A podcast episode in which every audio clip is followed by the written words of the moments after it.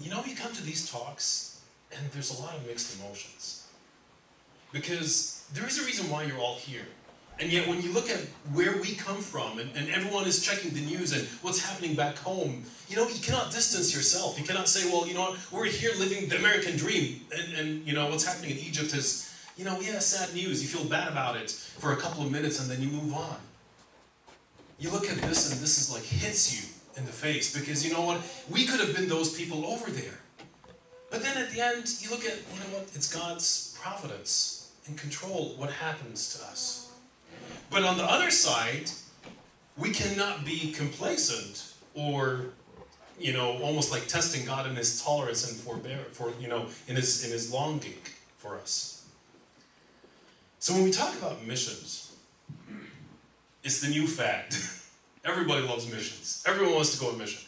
Every church now has a mission. Everyone, you know, as I want to said, you know, we have Savannah right now, the medical association. We've got so many college uh, people, graduates, servants, all medical professionals. This year, we're up to almost 10 mission trips. Okay? You look at one of the Woods group, the Smith they're doing you know, like three to four mission trips every month.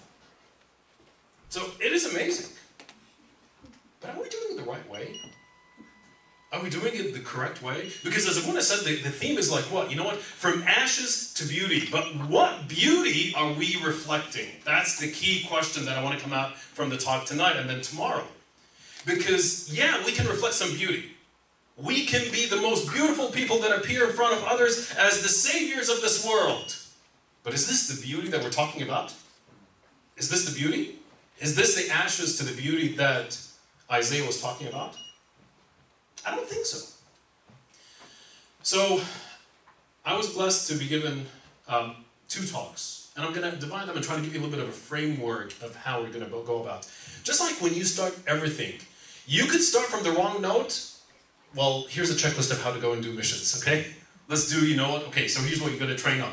Here's how you prepare yourself. Here's what to pack, okay? So we can make a packing list for a mission trip. But that's not the right way to go on a mission trip. You gotta start from the basics first. Why even care about a mission trip? Why even care? So the four talks, and, and, and this is kind of where Abuna Amin and I kind of talk back and forth, just for you to understand, because there's a logical sequence, okay, to these talks.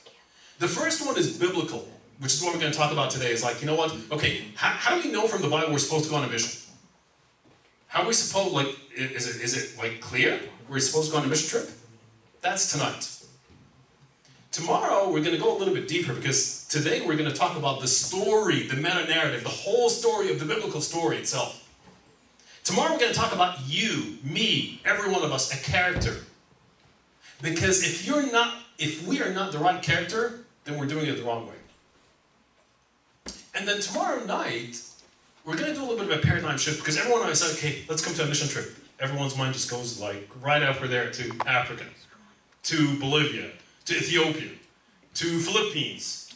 But then we're just completely, you know, we're forgetting the person next to you, the person behind you.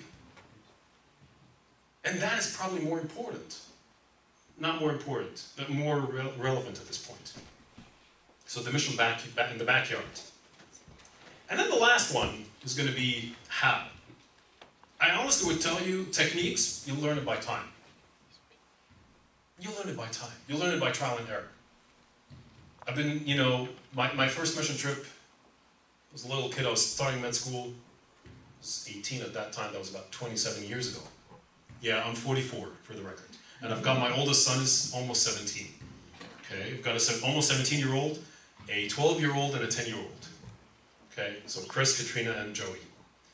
And I was in med school at that time, and uh, Emba Musa, um, had like a meeting with Amatoyos Moros, who was the only you know missionary bishop at that time, and they were saying, you know what, we need to get our kids in church a little bit more interested in missions.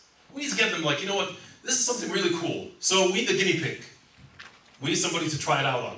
We need a kid who's like completely lost, completely useless, and crazy, and let's send him to Africa, to Kenya. That was 1991. So I found out about Musa, and I knew at that time it was, a big, it was a big blessing. He said, hey George, do you want to go to Kenya? I was like, yeah, that is so cool. You know, at that time, 1991, nobody even heard about Kenya. You know, Amatoa Morris was just by himself there. So, lo and behold, that was, you know, 1991, and the rest for me was just a blessing and a seed. So, as we go on and talk about missions, if I tell you, close your eyes, close your eyes for a second. If I say the word mission, what is the first image that comes to your mind? Open your eyes. What's the first image that came to your mind? See, okay, kids. All right. Thank you for your honesty. What about you? You want to think? By the way, I pick on people, so you got to be very alert. How about you? Kenya. Okay. How about you? Kids. How about you?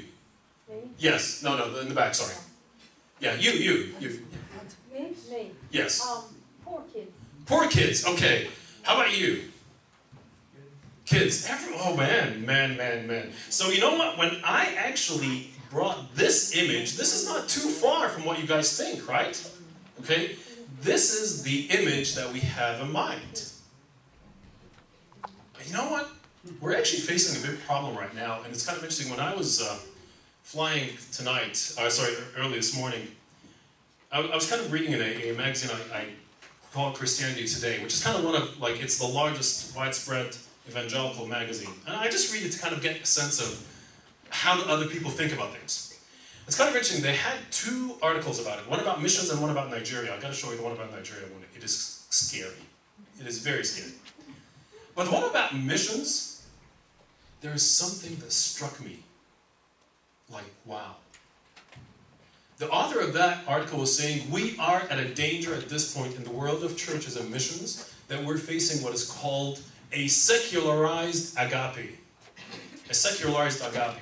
That, you know what, agape has become secular. It's like, you know what, okay, we go to do this stuff to feel good about ourselves. We go because we feel bad. We want to have that sense of charity. We want to have that sense of community. We want to have that sense of just caring for the world. We want to have that sense of go and take some pictures with kids so we can feel good about ourselves. Because the source of us doing these missions is us when we want to do like, you know, a mission trip, okay, hey, all right, you know, forget about a mission trip. Let's do, you know what, a food drive. Let's go to a shelter. Let's do it. Let's go to a kitchen soup and do some stuff. Trust me, it is, that's great. But I honestly would tell you that is not what missions, and that's not what the Bible tells us about mission. Because I'm going to challenge you to say, did even God tell us to go and do missions? Oh man. I get excited, so. Okay, until it finds the signal. Did God tell us to do missions? Can somebody tell me where did God tell us to do missions? To spend, by the way, last year, if you read last year, short term missions budget in the United States approached almost $6 billion. It is an industry at this point. If we take those $6 billion and just actually send this cash to third world countries, we might do actually a lot more. Okay? There is now a big industry where people just, you know what, hey, I want to feel good about myself. Yeah, hey, I heard it's really great for a college resume. To get into, you know, graduate school, I heard it's a great thing. How about you beef up your resume and go to a mission trip? Trust me, I'm not saying that's bad. I encourage a lot of kids, I actually use it as a bait, as a hook, to bring kids on these. But that's not it. So then, can anyone look me in the eye and tell me where God told us to do mission trips? Yes? Um, I'm not sure where, but when he was telling his disciples um, before he ascended. Excellent. Well, what did he tell them? Um, to go and preach his gospel. Okay, go and baptize in the name of the Father, Son, and the Holy Spirit. You know what's the fancy term for this going? What is it called? The Great Commission. Thank you. There's a fancy term. Thank you so much. But you know what? That's not the right answer. That's not the right answer. Where else? Where else did God tell us to go and do mission? Can anyone tell me? Dula, help me out here. I'm just feeling for my own son, so I'm No, it's, it's, it's, you know, he, he, he absolutely said the right answer, but it's still the wrong answer. And I'll tell you why. I'll tell you why. But at least he said something. He said something. Thank you. Where else in the Bible did God tell us to go and do missions? Because honestly, if we don't have a biblical basis for why God told us to do missions, we're doing it for the wrong reason. Where else? When he appeared, Hmm? Go ahead. Go ahead. When he appeared to, uh, not appeared, but when Isaiah had a vision, Uh-huh. send me. Okay. Isaiah told him, send me out, go. Okay, but that was Isaiah, not us. No. Okay. But you said the Bible. Yeah. Okay. Right. Yeah. that's- I mean, uh, We're like not in the Bible. we're not in the Bible. Okay, but you know? It was Isaiah, not us. That's fine. Okay. I, I'll give you that. Yes. Yeah. You want to say something? Uh, there's a verse that says, uh, something to the effect of, beautiful are the feet of those who Excellent. Excellent. I love that verse. I love that verse. Who else has another verse? Not verse, but uh, they put Samaritan. Okay. Uh, so this is uh, someone who served uh, and served someone who's not his uh, from his culture or his friend, and he he served them until he was well. Wonderful story, wonderful parable to learn from. So now I'm going to make you the case that God did not give us an order to mission. He gave us a story. He gave us a whole book. He gave us far more than just a single verse, which that verse is absolutely correct. Absolutely correct. But that's not just it. So I want to walk you through a story where we, you as a group, are going to answer how through that story, from cover to cover, tells us what is the biblical basis of missions. So when you learn about missions, you learn it the right way in the beginning. What is the biblical base? Because if I ask you what is the biblical base of mission, yes, I would agree with all your answers. You know what? The Great Commission, the Good Samaritan, Isaiah's story, absolutely correct. But that's not it. Just it. There's more to it. So now let's start with the story and see where we go. So here's how we're going to play this game. I'm going to show some images, and I'm going to ask you to find out in this image what is the story and how does this relate to mission? Because this is what we call the biblical theology of missions. It's a fancy term, but what it means basically, you know what? Where in the Bible we understand mission. What is the story? What is this uh, picture? Huh? Creation of what? Sorry. Of earth? Okay, what else? Okay, of people. What else? There's actually, there's no, I still, I don't see a people there yet. No, not yet. Not yet. Huh? Universe. Creation of universe. Okay, so how does this, how, what do we know about missions? What do we learn from this story about missions? Huh? It's all over the world. It's all over the world. Okay, I agree. What else? That's the beginning because you know what? They always tell you if you want to know something, begin the story from where? The beginning, right? You know, you know what? So as much as I agree with what he said, but that verse is in the middle of the story, right? If you want to know the story, start from where? The cover. This is the cover. What is in this cover? So creation of the universe. What else? What else? What is in the creation? If you go in Genesis 1 and see, when you start in the beginning of Genesis 1, and say, in the beginning, God, huh? Created heaven and earth. What does this got to do with mission? Hmm? It all belongs to him. It all belongs to Him. What else? Hmm? He's in control. Anything else? He cares for it. He cares for it. I love that. Let me build a little bit on this. Mission, mission is a pure act of love that comes out of you. When you think about it, did God need to create the universe? No. Did God need to create the other, which is called us? No. The Trinity existed from eternity, and that intratrinitarian Trinitarian love, that love existed. So why even fundamentally that philosophical question, which I'm not going to get into philosophy, but why something exists when it should have never existed? God created the other. And when he created the other, he created it with a lot of glory, created it with a lot of love, created it with a lot of care. First thing in mission, honestly, is that you care about the other. Right? You care that the other exists. One of our biggest problems is that, you know what, right now in this world, we really try to shun away the other. I love it right now with our new devices, our new phones, is that, you know what, when you go in an elevator, you don't want to talk to somebody, the guy next to you in the elevator. What do you do? You just take out the phone and eh, start kind of looking to the phone. When you're in the airplane, okay, right now you've got those noise canceling headphones because I just don't want anyone to bother me. Okay? Because that other, I don't even, maybe I don't, you know, I don't want to even start the conversation. Right? So the problem with this concept, when you look at our lives and how our lives are now becoming just very secluded. Okay? Even when we make friends, we make friends on Facebook, when we talk to people, we talk to them via texting.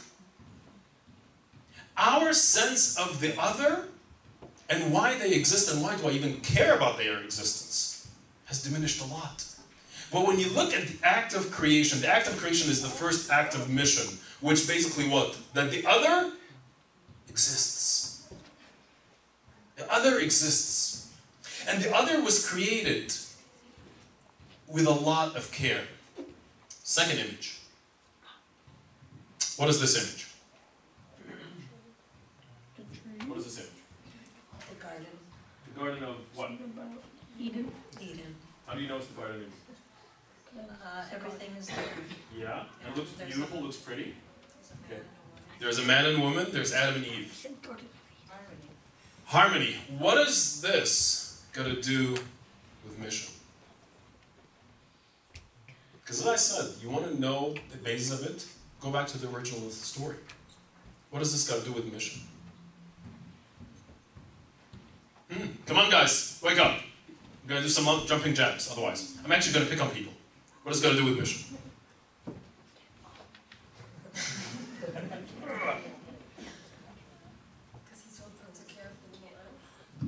Excellent. You know what? That is a very correct answer because in mission, and this is actually something that is very important. When God created Adam and Eve, He didn't create them as slaves. He didn't create them as underlings. He didn't create them as robots. He created them in His own image. And part of that image, He gave them dominion, authority. When we go, and this is one of the biggest problems, and Abuna actually would tell you a lot about this. One of our biggest issues as Copts, specific and in general as mission, when we go to these mission roles, we always feel bad about them. We take them some clothes, we take them some food, and we always talk down to them. We always talk down to them. We never actually care to lift them up from where they're at so that they would be on our own image. When we care for them, do we even care to give them independence? That you know what? God loved Adam so much that he created him independent to the point that Adam could rebel against him and reject God. That's how much God loved Adam, gave him that freedom.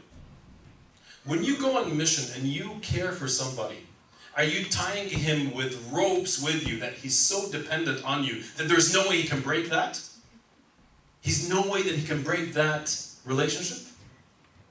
Part of the relationship is freedom. Part of the relationship is giving somebody the dominion. Part of that relationship is giving somebody the he the chance to excel, the chance to become better, the chance to have authority.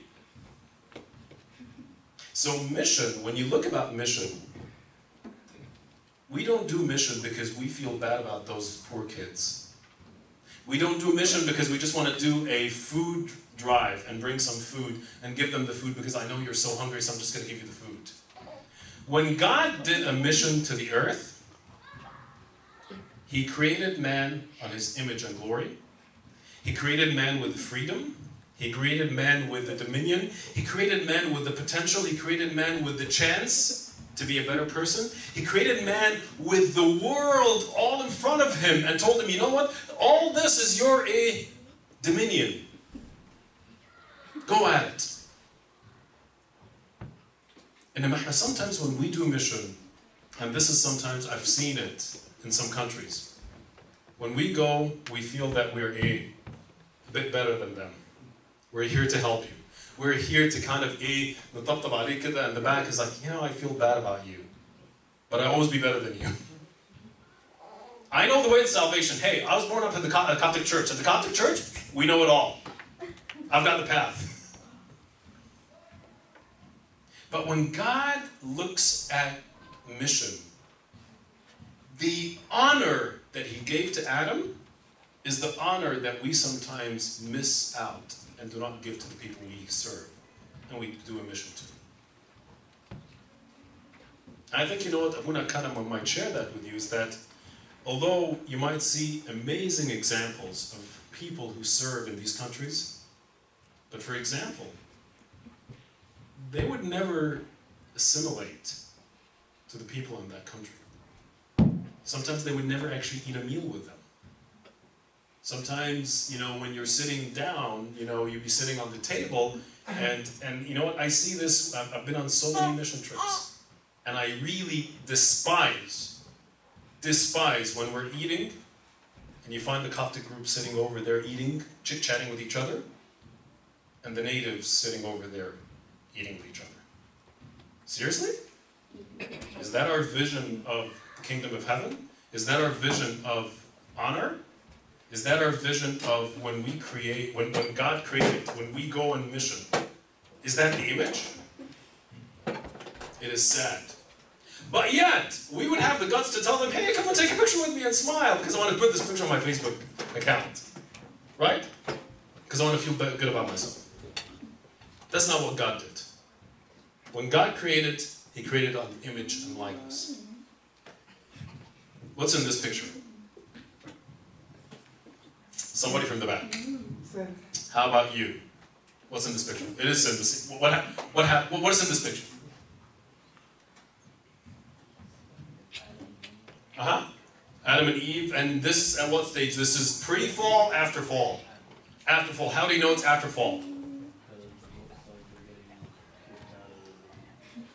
Right. So God gave them, you know, the the what, what is this there? What is this image there? What did God do when, when He kicked them out? He did what? Huh? He called them, okay? And then He put somebody over there to prevent them from going back in. Who's this somebody? A what? Angel, okay. Thank you. So this is the fall.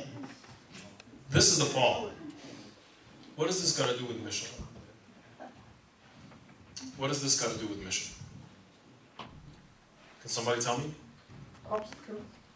Okay, you're going the right way. What hap- what, what, what do you mean by obstacles? Keep going. Maybe our thoughts about the mission.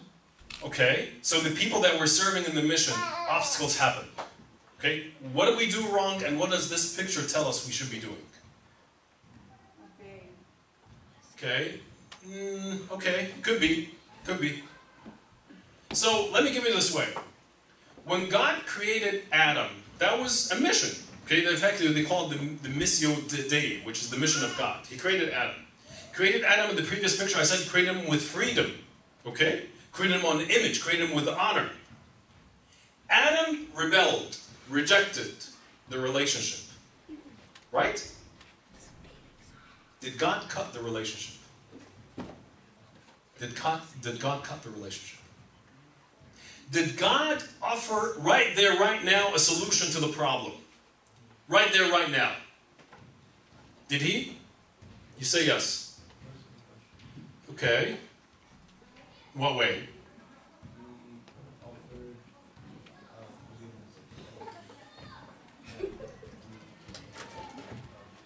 Okay, but the punishment still went through. So God didn't fix the problem altogether, but offered a seed of help. Okay? Going back to what you said, in mission, which I think actually also when I look at it in terms of a relationship, when we're serving, let's look each other in the eye.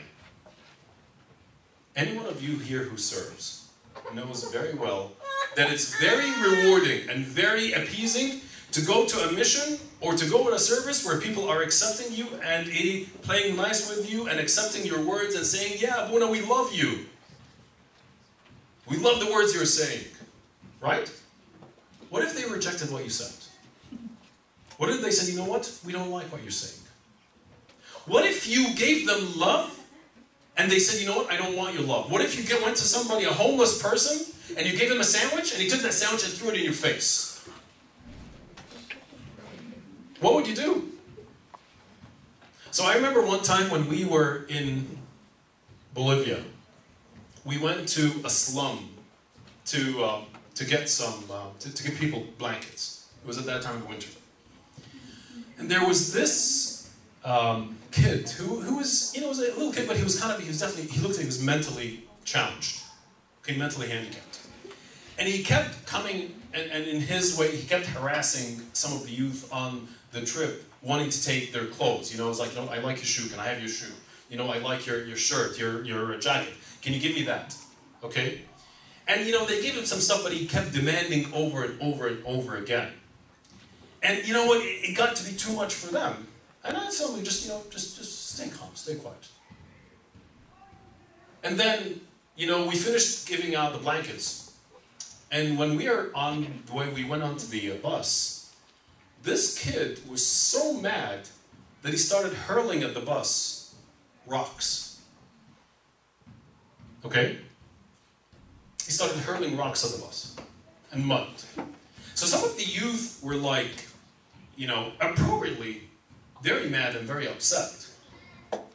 But they got to a point where it was like, well, you know, they're almost getting like crossing the line is like, you know what, this kid needs to be punished. You know, it's like, you know what, I regret that we even came. I regret that we even gave him anything. We shouldn't have even given him, you know, what we gave him initially. So I challenged them with that question. So you feel good about your mission only if people accept your love and accept your gift and accept what you're given, accept the relationship. So you feel okay by yourself with that? What if they reject you? What if they say no? What if they kill you for that message? Isn't what that happened with Jesus Christ? One of our biggest problems in mission is that we condition our mission by the acceptance of the people to what we give. Acceptance of the people of the relationship that we want to force on them. But the fact when you look at this story, this is what God did. When the mission was in front of him, when we rejected him, he when he had that obstacle, he still continued. And as I'm going to actually tomorrow, I'm going to talk a little bit. What if your mission is a complete failure? Would you do it again? What if your mission is a complete disaster? Would you do it again? In fact, the mark of a true servant is when they keep doing what God asked them to do, when they see that it is in front of their eyes still failing. When people are rejecting them. So, um, two weeks ago, I was on a flight to Los Angeles and I couldn't sleep. So I watched a movie. I don't watch a lot of movies, primarily not not because I guess movies, because just I don't have too much time. But it was a movie that somebody recommended for me. It's called Silence. Story of the Jesuit missionaries who are in Japan in the 1600s and how they were tortured to the point of killed.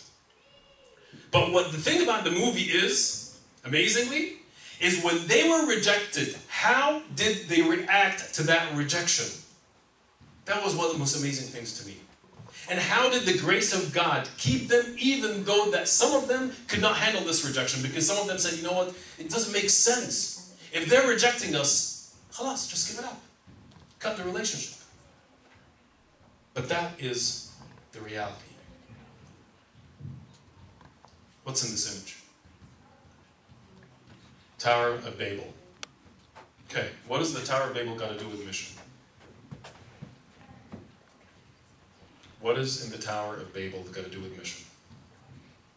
Would you like to take a stab at it? Try give it a try. So let, let me help here. When God in the Garden of Eden told Adam, he gave him a command. Okay, what was the command? Huh? He told him, yeah, other than that one. other than that one. You know, multiply, be fruitful, you know, and the whole world at that time was, you know, your dominion. So part of it was kind of spreading, okay, the whole image of God. what happened in the Tower of Babel? What was the thing that they didn't do? What was the people? What did what, what did they sin in? What was their problem? Huh? Okay, Bill name for himself. What else? There, there was something before that. Huh? Okay, what else? What, what is it about, like, is, is a theme about spreading? Huh? So, one of the things that they want to do over here is that you say that, you know what, lest we be scattered.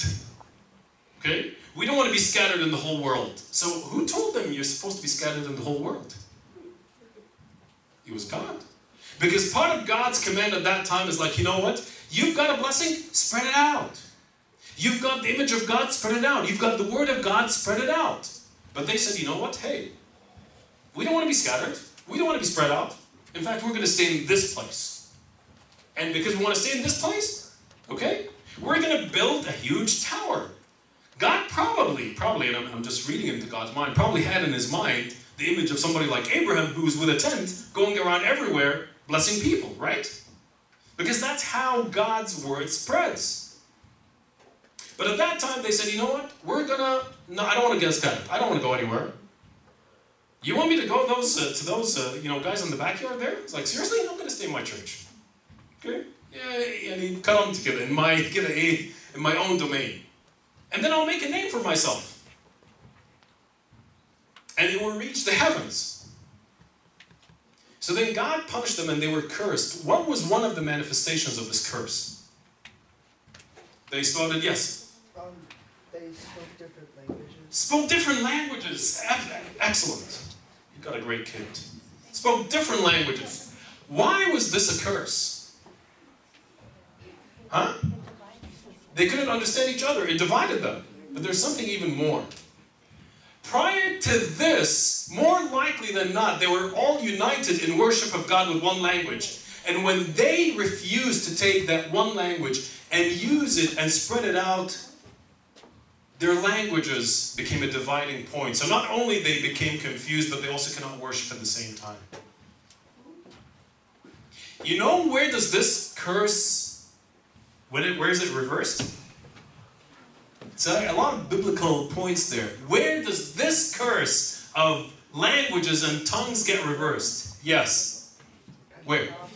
Pentecost, thank you.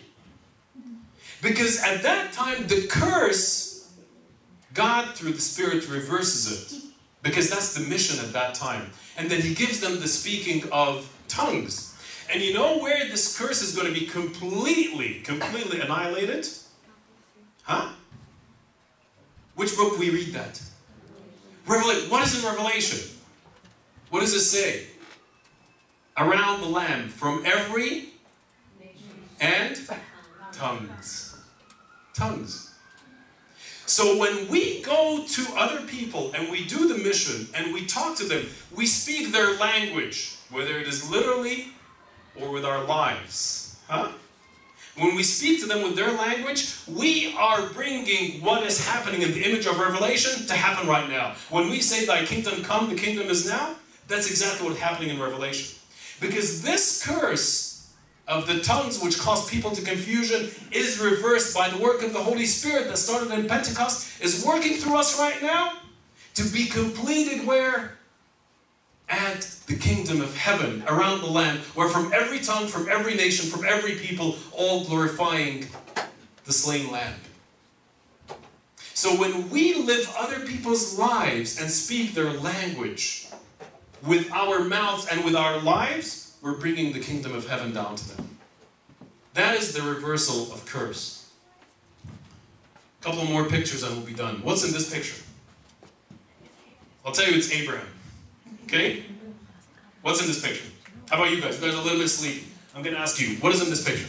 What was Abraham doing that time? Was he trying to figure out how to navigate the stars? Is he lost in the desert? So, okay, I'll give you a hint. There are many stars. Okay. What were these many stars? God, God gave him a promise. What did God promise him?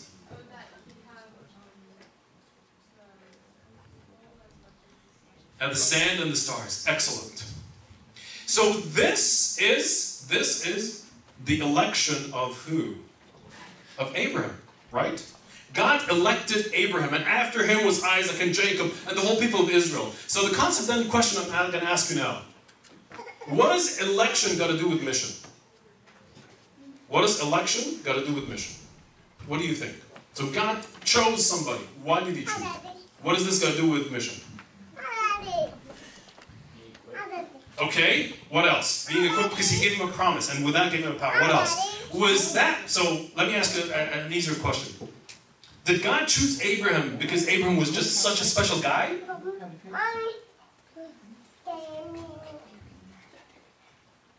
That's actually what the Jews said. We're the sons of A- Abraham. We're special. We're special. Okay, let me ask another question. Why does God elect people in the whole big story of missions? Why does God elect people? Just because nobody, I mean, why do you think that we're all born into the church? By the way, if any one of you has listened to a witness of somebody who's not born Christian and became a Christian, you will find out how lucky we are. And I can tell you, we're all completely blinded and completely oblivious to the privilege of being elected from our birth to be Christians. We're completely blind to that privilege. So when God elects somebody like Abraham, Isaac, Jacob, the whole people of Israel, the Coptic church, I'll, I'll name it all of you kid. When God does that, why does he do that? Is it because that he wants you to kind of make your own group? That's what the Israelites thought when they said to Jesus, like, we're the sons of Abraham. In fact, if they would have gone and read back what God told them, is like, you know what? Now your name is going to be father of a. When he changed his name, what was his new name? What was the, the meaning of his new name? Father of a. Huh? Nations. Uh, uh, Is it only Jews? Is it only Israelites? No. So when God elects, when God elected Joseph, to become the second man in Egypt, to save the world. There's a reason for that. Let me now hit it in your face. When God elects us in His providence, just like Jeremiah, I knew you before you were born, that He takes right now in the history of the Coptic Church some of the best educated, the most intelligent, the most privileged boys and girls that ever existed in the history of the Coptic Church.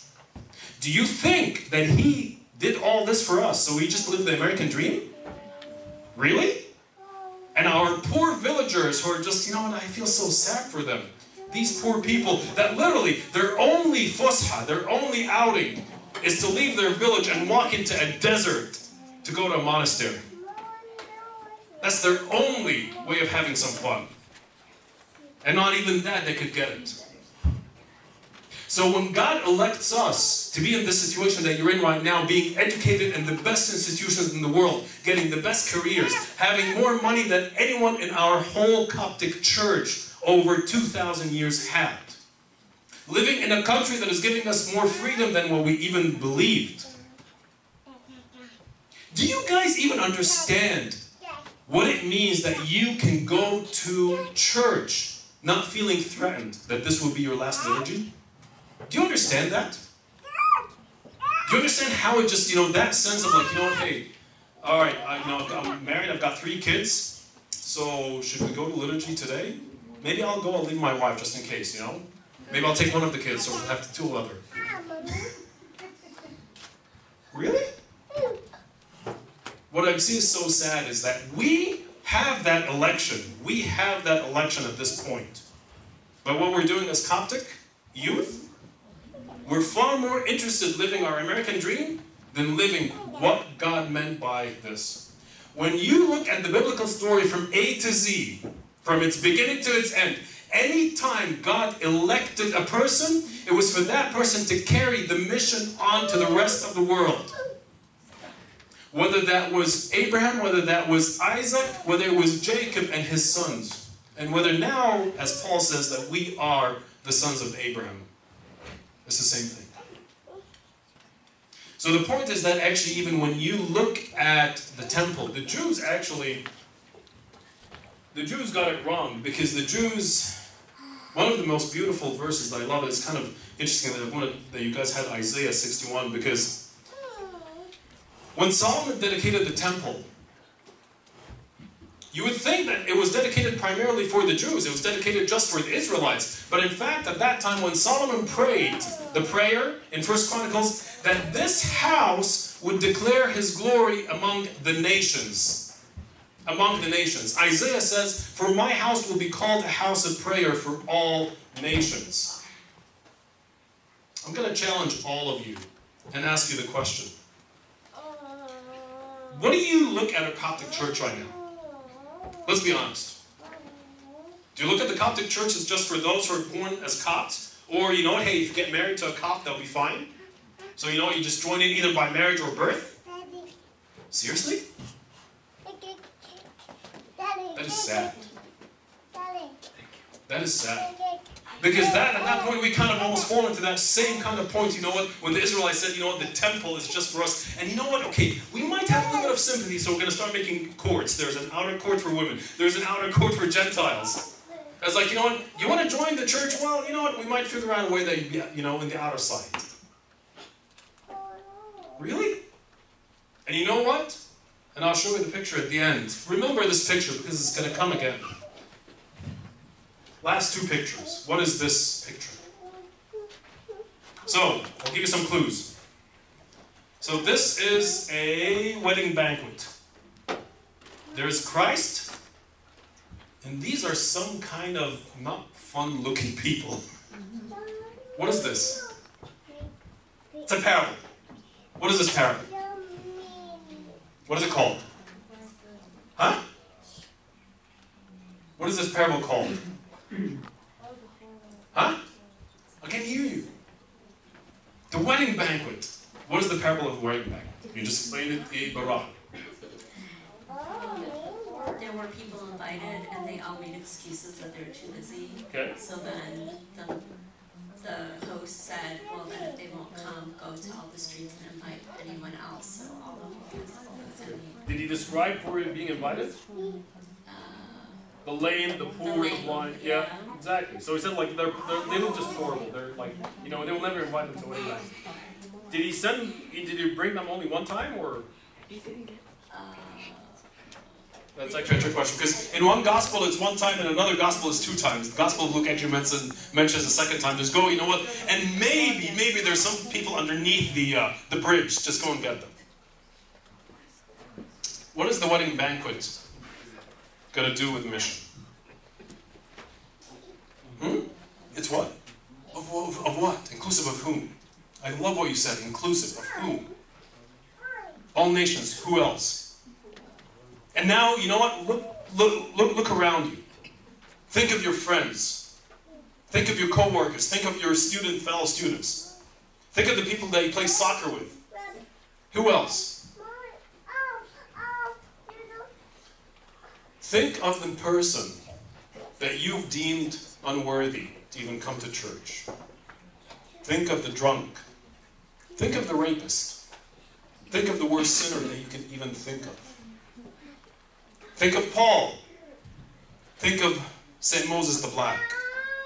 Think of the people that, you know what, unfortunately, I do see right now that we're becoming, honestly, a bit hypocritical, a bit too easy. I'll give you, you know, a story that just stuck in my mind since I was young.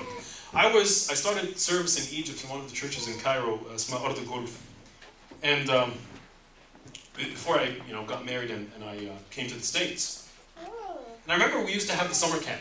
Summer camp was kind of the best thing ever because we used to take them in a beautiful, great place. It was great stuff. I was serving at that time middle school boys. And um, we used to have like, it was only like 100 kids, 100 middle school boys. It was a lot of work. It was like, you would come back from that week and you were dead. So we're, you know, we're going through the list and, and there was always not enough space. There was like, the church was like 10,000 families, so there was not enough space to take all the kids. So we're kind of going through the name and then I remember one of the servants, you know, he became a priest right now because he actually realized at that time the mistake that he did. But he learned his lesson. So we were going at that time through the list of names. And um, our, Emil Khidma, the, the servant coordinator at that time. So we're going through the names and like, you know what? This kid, oh man, this kid is a devil. you know, really, do you want to take him? No, put him on the waiting list. Put him on the waiting list. It's like, this kid, oh, this kid is good. You know what? And I see him every time this bath. Take him. And we started selecting. And it's like, I was asking, he's like, you know what? Amen. You know, what are you doing? It's like, George, you know what? It's a lot of hard work. We need to really get a group that's going to really, you know, follow the rules. Play the game with us. Shana, we want a spiritual trip. We want to, you know, we want to do spiritual stuff. So I said, you know, amen, but that doesn't make sense. Because the kids that we're casting out who are as devils and as demons, who be troublemaking, are the ones for them, this is the chance that they might even hear about Christ. But we didn't think that they would be good kids. And we started to come to the realization that, you know what? In fact, if this camp would be of any meaning, it would be meaningful for those that we have deemed as unworthy the poor, the lame, and the blind. And you know what? At that time, we changed our rules. We said, you know what? We're going to actually double the effort, do two camps, especially to bring those kids who are, that we think are completely worthless and are lost. But then I tell you, look around you. When you go around and you know what, you're at a traffic light and there's this homeless guy that appears completely drunk and on drugs and begging, and you know very well you're going to give him this dollar, he's going to go and get some drugs. And you look at him, and in your heart, you're saying, just like the Pharisee, I'm better. God, thank you. I'm not like this guy. Maybe this is the guy that we as a church have to bring. So that is the wedding banquet. Last image And the big story of mission. What is this? So, this is the temple. What is this happening down there?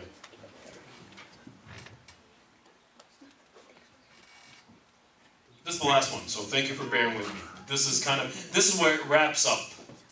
So pay attention.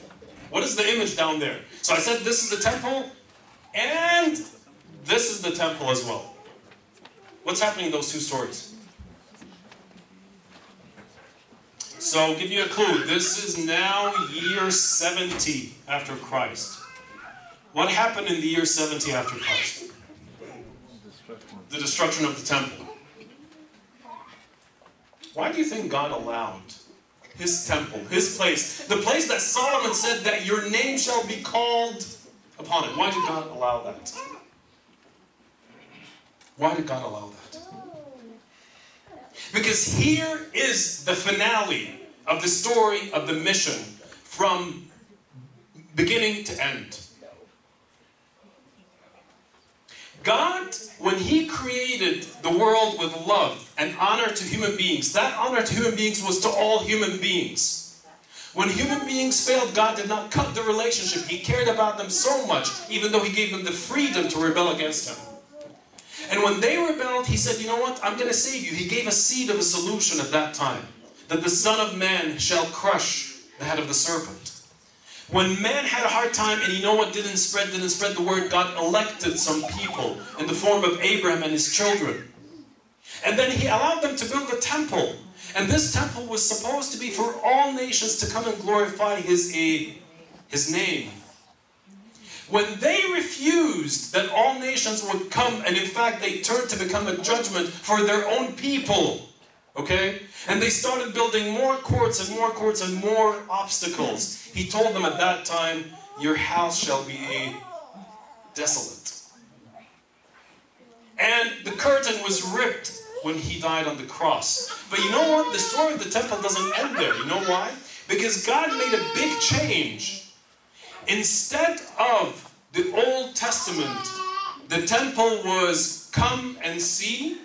So everyone would come and see, and when you come, maybe I'll accept you or not. If you're a God-fearer, maybe I'll let you come in. Instead of the come and see strategy, God changed the temple to become go and witness. Go and witness. God figured out that, you know what, that temple that is built of stones is not doing the job for the mission. You know, if I'm kind of ahead of a mission and I'm looking at stuff, I'm looking at how things are, God deemed that that strategy fulfilled its purpose for some time. But that strategy of, you know, come and see, didn't work with the Jews. Didn't work. they did not spread the word of God. In fact, they made their faith so private that no one could even enter it, no matter what. So God said, you know what? That temple is going to left a desolate. But instead of that temple, there's going to be a temples. You, you, you, you, me. We are the temple of God. Because that temple, instead of come and see, it is go and a witness. Go and make disciples.